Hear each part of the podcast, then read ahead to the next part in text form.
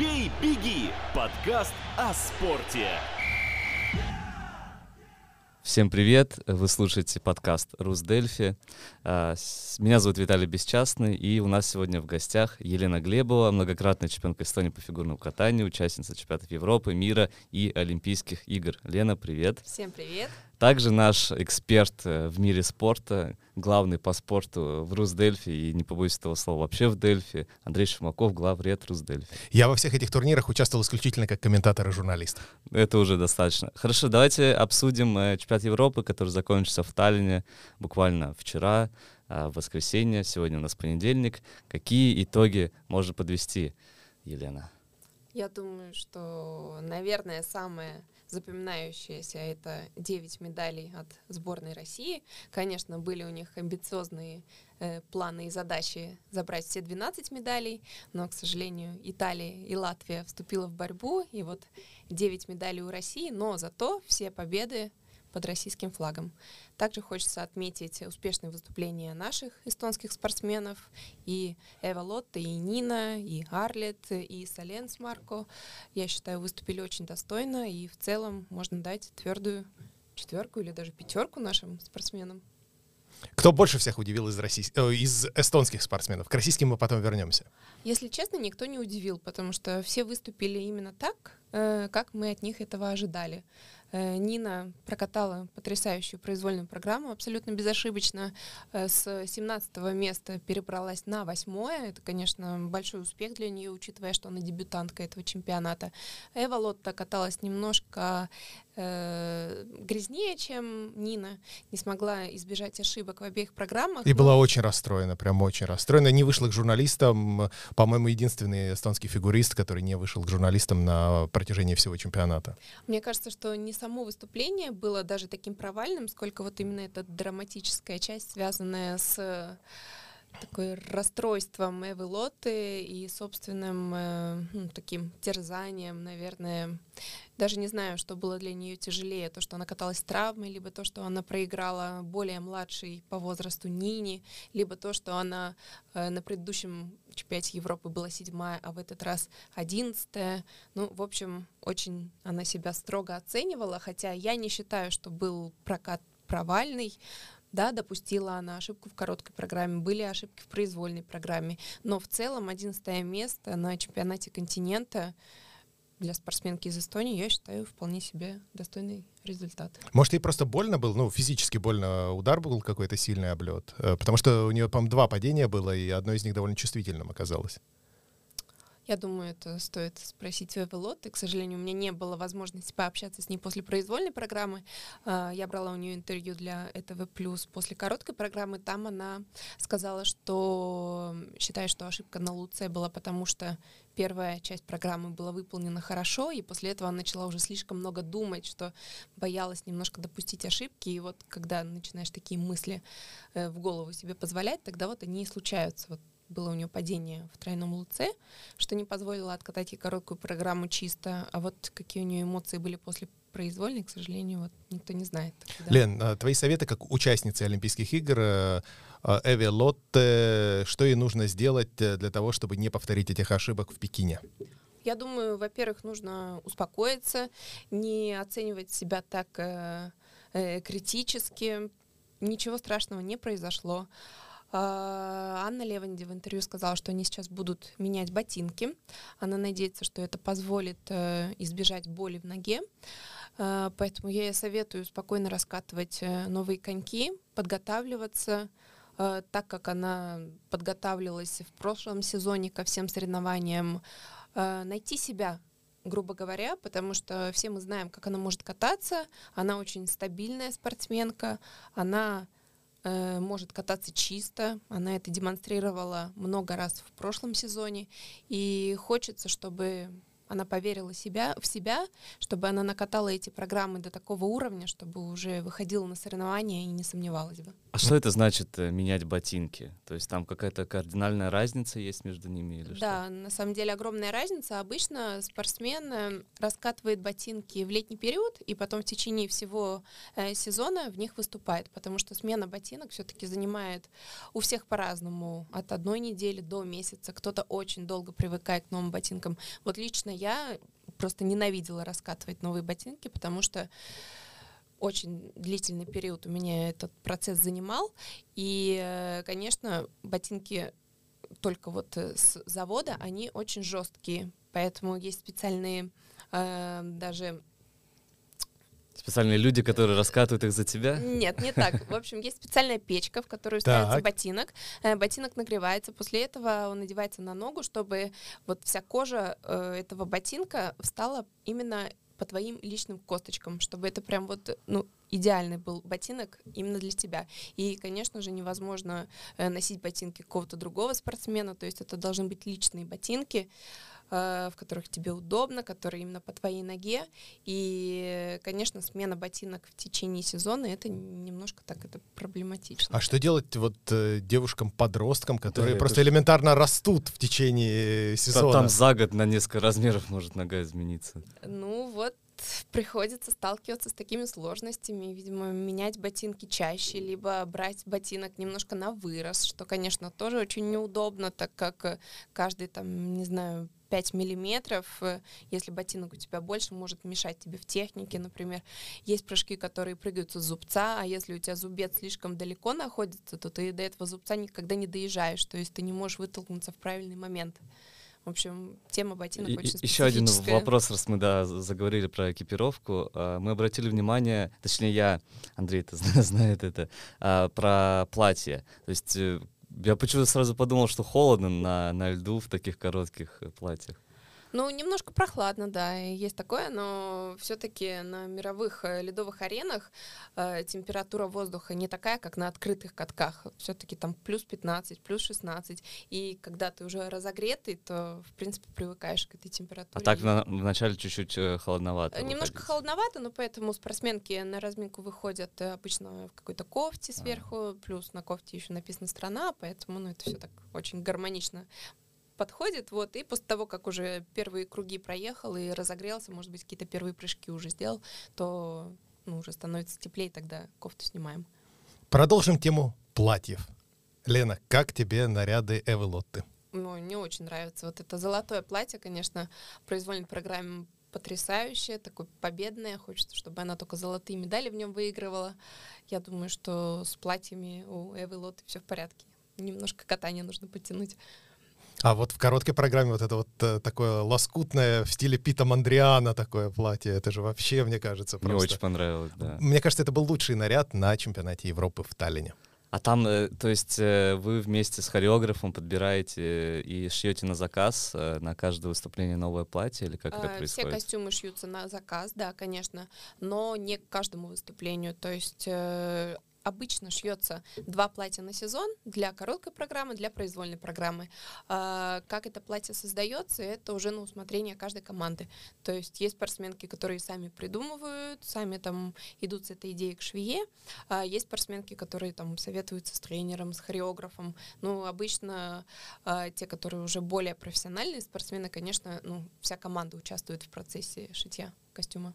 Лен, а, в твоей карьере какое у тебя было любимое платье? На, каких соревнованиях ты в нем выступала? И зависит ли от платья настрой на данное соревнование? А, Мне очень нравилась э, моя программа в 2013 году под музыку Карлоса Сантаны, и платье там было очень красивое, очень удобное, коротенькая юбочка, такое черное мини-платье блестящее. А, Я в нем чувствовала себя очень хорошо и выступала в нем хорошо. И вот одна из этих, э, то есть эта программа была одна из моих любимых. А, хорошо. а, такая тема схожая точнее не схожее, а очень важное а, с, в контексте вот этого чемпионата Европы. Мы когда обсуждали а, в редакции, кто вообще смотрит, кто не смотрит, у нас просто од, одной э, коллеги а, девочка, по-моему, занимается, у Наташи, да, фигурным катанием. Вы обсуждали уже эту тему здесь, нет? Э, дороговизну тренировок э, по фигурному катанию в Эстонии, э, в Таллине. То есть если там в Нарве какая-то есть поддержка, там платят за лед э, э городское правительство, а в Таллине нет, и там порядка 150 евро нужно в месяц отдавать за одного ребенка, чтобы он э, занимался этими зимними видами спорта. Так и есть или, или, или нет? А, цена зависит от уровня спортсмена. Конечно, те спортсмены, которые уже э, в сборной Эстонии, они ничего не платят. Они скорее зарабатывают на том, что они катаются. Если они хорошо выступают, они получают какие-то призовые деньги. А, конечно же, они свои личные деньги на тренировки не тратят. Но если ребенок занимается, скажем, на уровне хобби, там еще не завоевал никаких э, побед, то, естественно, оплачивают э, все это мероприятие родители. Вот. И зависит от того, сколько раз э, в неделю ходит ребенок на тренировки, от этого и зависит цена. То есть 150 это, ну, наверное, раза 4 или 5 занимается ребенок в неделю. то есть, если серьезно. Окей, а вот тут Нина Петрыкина дала интервью, я ей сказала, что ее мама посмотрела фильм о фигурном катании, и ей понравилось. И тогда она отправила дочку заниматься фигурным катанием. А какой фильм не сказала? Нет, не сказала. Главное, чтобы не лед. Вот я хочу спросить у Елены, какой, по твоему мнению, самый лучший фильм про фигурное катание? Может быть, э, я название сейчас точно не вспомню. А, есть одна комедия американская, очень глупая и смешная. Да, там Уилл Феррелл играет, все, я понял. Э, два мужчины да, да, да, да, да. в паре. Вот, ну, я не знаю, это лучший фильм или не лучший. Но он смешной, но, он очень смешной, случае, да. смешной. Уилл Феррелл там играет одного из этих мужчин, да. А вот, э, Лен, э, продолжая тему фигурного катания в кино, это же вот иногда нелепо смотрится, когда актер выполняет, э, ну, какие-то прыжки, это все-таки, ну, не выходит на том же уровне, что у профессионального спортсмена. Ну, как быть с этим? Поверьте, что актеры, которые снимаются в кино, это не они выполняют на камеру прыжки и элементы фигурного катания. Конечно, там есть какой-то фигурист, который выглядит схоже с этим актером, которого переодевают в такую одежду и который за него выполняет. Но все фильмы и даже сериалы о фигурном катании, которые я смотрела, они, э, скажем, с профессиональной точки зрения очень неправдоподобные. То есть даже подбор актеров э, какой-то нелепый. То есть э, даже актрисы, которые играют фигуристок, они в жизни ну, вообще не похожи на фигуристок. Даже как-то телосложение, там слишком высокого роста или там слишком широкие бедра. Ну, в общем, фигуристок в жизни таких не бывает. Только Мария Бутырская. А Но она была довольно высокая. Да, ну, Конечно, нет. Я говорю, что абсолютно согласна, что есть высокие фигуристки, но вот именно типаж актрис, которых подбирают под фильмы, ну, они вообще не похожи на тех фигуристок, которых... Я нашел, как называется да. фильм. Так. «Лезвие славы. Звездуны на льду». Звездуны. Какое слово? 2007 год. Да, но вот да. но он вот. смешной. И там как бы там нет... Э, такого, что там какое-то серьезное фигурное катание. А, ну там, то есть, если кто-то из слушателей посмотрит, он своего ребенка не отправит на фигурное катание. Скорее он ему запретит заниматься этим видом спорта. А, то есть мы наоборот сделали, да? Я думал наоборот, чтобы смотивировать кого-то. Нет, но ну если серьезно, есть фильм «Я Соня», который, наверное, нужно смотреть не с точки зрения... Вот это классный фильм, кстати, да, я его смотрела в кино, спасибо, что ты напомнил. Вот это прям правдивая история, это было очень круто. Да, это... А, По-моему, э, даже Оскар у нее есть за лучшую женскую роль. Да, я Тоня, фильм про Тоню Хардинг, про э, американскую звезду фигурного катания, то ли с помощью которой, то ли с ведома которой. Во всяком случае, она вроде бы была в курсе этой истории. Было организовано нападение на э, ее соперницу, основную соперницу по сборной США Нэнси Керриган, после чего Тоню Хардинг э, дисквалифицировали, по пожизненно дисквалифицировали, если я не ошибаюсь. И, в общем, э, это история такого становления этой спортсменки, как она вопреки всему, и, в общем, и семья была очень сложной, и отношения с мамой выстраивались очень сложно, и отношения с мужем были очень странными. Но, в общем, это действительно очень такая сложная, драматическая история. Наверное, наверное, не стоит этот фильм смотреть именно с точки зрения фигурного катания, с точки зрения драмы, мне кажется, там все... Ну, мотивация, да, самореализация. Тоня против всех. Там хотя бы из-за Марго Робби стоит посмотреть, мне кажется. Э, классная актриса. Э, это второй был чемпионат Европы в Таллине, если не ошибаюсь. Да. А как тебе организация турнира? По-моему, все было очень хорошо, и спортсмены хвалили.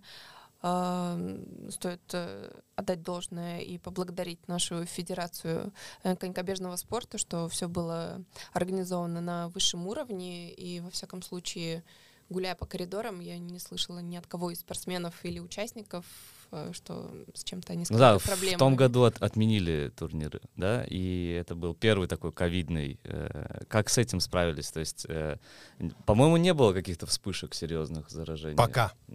А, Нет, если серьезно, ну, э, ребят, ну как-то надо уже проводить турниры, а проводить, мне кажется, турниры без зрителей, ну это довольно странно, когда, представляете, вот пустой Тонди Раба, и там вот э, люди катаются, да мне кажется, что Танцуют, даже... Да, да, да. Для кого? Фигуристы же это чувствуют наверняка. Ну да, конечно, когда на трибунах есть зрители, то энергия совсем иная.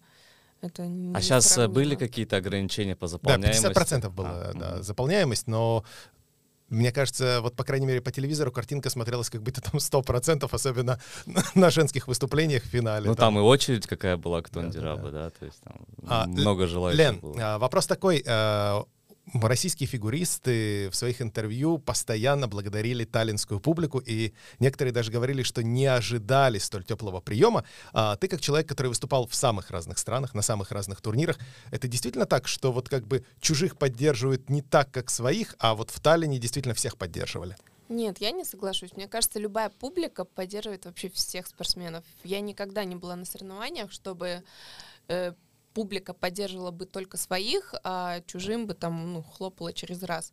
Все-таки публика, которая приходит э, смотреть фигурное катание, они в первую очередь любят этот вид спорта и как-то, мне кажется, не разделяют спортсменов по странам, а вот какие-то симпатии у них, э, может быть, личные к каким-то спортсменам, и все-таки поддержка идет для всех. Вообще даже не имеет значения, первая это самая слабая разминка, либо это финальная разминка. Всех э, спортсменов всегда очень поддерживают. Но вот э, некоторые российские спортсмены были все равно этим удивлены. Может быть, они смотрят слишком российское телевидение может и считают, быть, что в Эстонии какое-то отношение к да, россиянам или они, они не знали, может быть, что тут э, половина. Может быть, э, может быть, э, они думали, что э, эстонская публика очень холодная, северная, и были ну, удивлены да. нашей теплоте. Действительно. Ну, в целом, в целом, вроде бы, да. Там даже я видел фотографии в Фейсбуке у людей, которые никогда не мог представить, что они вообще спортом хоть как-то увлекаются. Они пошли э, на, на, на трибуну, ну, Стоит заметить, смотрели. да, что фигурное катание настолько популярный вид спорта сейчас, что, как ты сказал, вот на девушек, на показательные э, выступления дом был просто заполнен. Угу. Как эту популярность перевести в то, чтобы в Эстонии больше детей, больше впоследствии профессиональных спортсменов занимались этим видом спорта, потому что, ну вот, э, да, у нас э, есть приличная команда в мужском катании, есть две девушки очень сильных в женском катании, э, пары нет, в танцах, э, по сути дела, один дуэт.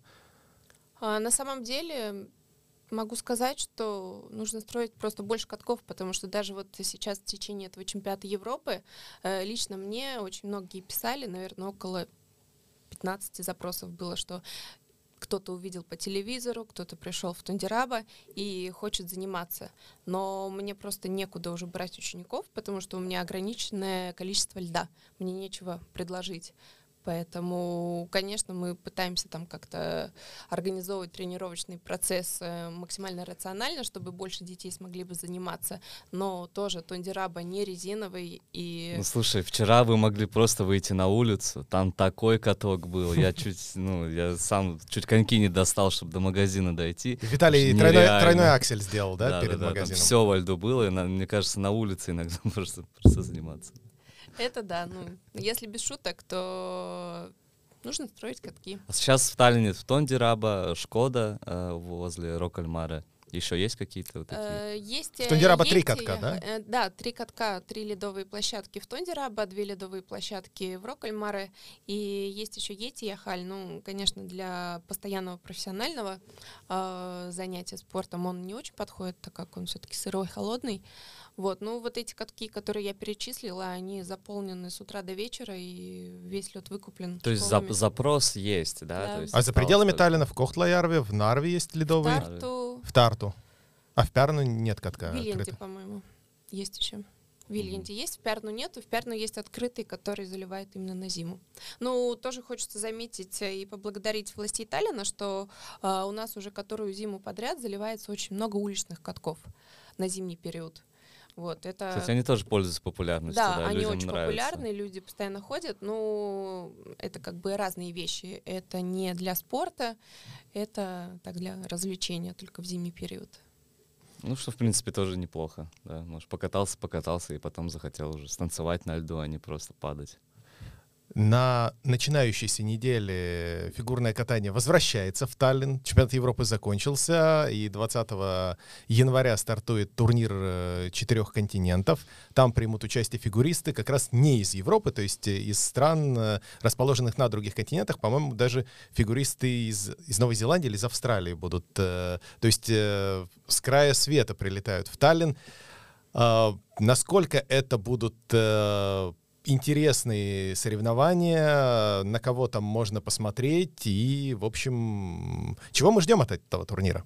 Да, это турнир четырех континентов, который обычно проводится на каком-то из четырех континентов. То есть это либо Америка, либо Азия, либо Океания или Африка. То есть это четыре оставшихся континента, которые не включают Европу. Вот. Но в этом году турнир был перенесен из Китая в Таллин.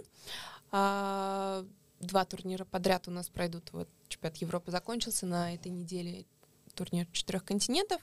А, к сожалению, так как эм, перелет очень длинный, то сильные федерации э, не послали лидирующих спортсменов своих сборных.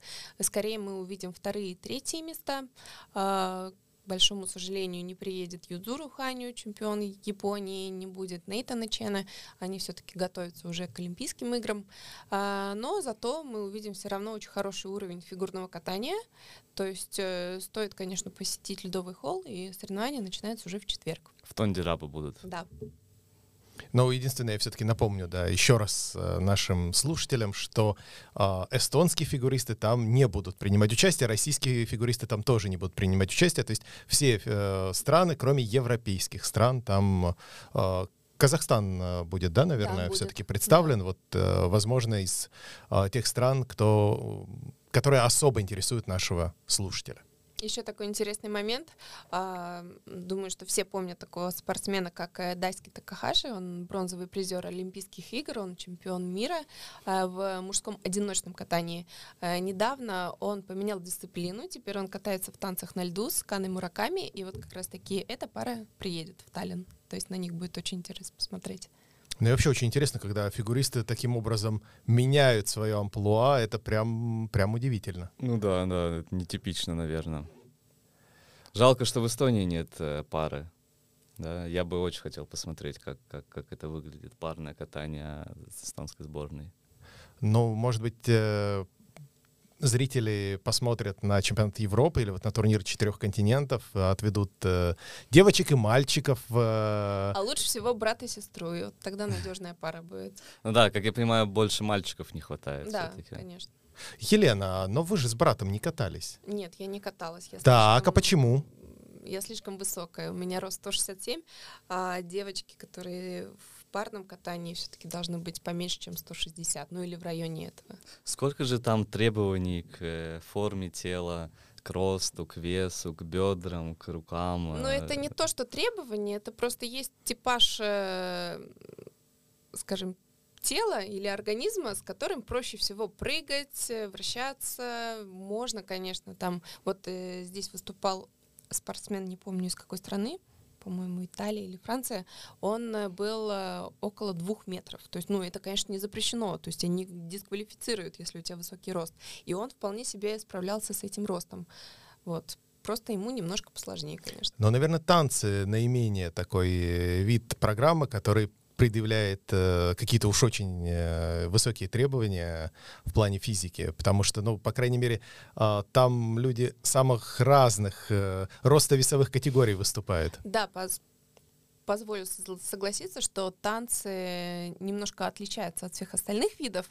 А, здесь и возрастного барьера нет, то есть в танцах можно кататься вообще до бесконечности. А, здесь девушки гораздо выше, а, ну и мужчины тоже повыше. И как бы не имеет значения, потому что они не выполняют высоких поддержек, они не выполняют прыжков, выбросов, э, такой более танцевальный вид. И здесь, конечно же, критерии именно тела не такие сильные. Отлично. Ну что, все фигурное катание, Виталий? Все фигурное катание, все будем смотреть. Э, скоро Олимпиада. А, будем... А, эстонские, кстати, спортсмены поехали. Конечно, поедут э, и Эволот Такибус, и а, Александр Селевко, которого мы не видели на чемпионате Европы, но угу. который, я думаю, что за всеми этими соревнованиями наблюдал с трибуны очень и очень внимательно. А, хорошо, да, спасибо, Елена, что пришла к нам. Спасибо вам. Удачи, надеюсь, э, найдется все-таки место на катке для новых... Э, для нового поколения для эстонских нового спортсменов. Поколения эстонских спортсменов, да, оно нам нужно, оно, я думаю, э, будет отличным. А вы послушали подкаст Русдельфи. Напоминаю, что у нас есть... Э, мы есть э, во всех платформах SoundCloud, Spotify, Google подкасты. Слушайте наши подкасты на rus.delphi.e. А, с вами были Елена Глебова, Андрей Шумаков, меня зовут Виталий Бесчастный, и до новых встреч, пока-пока.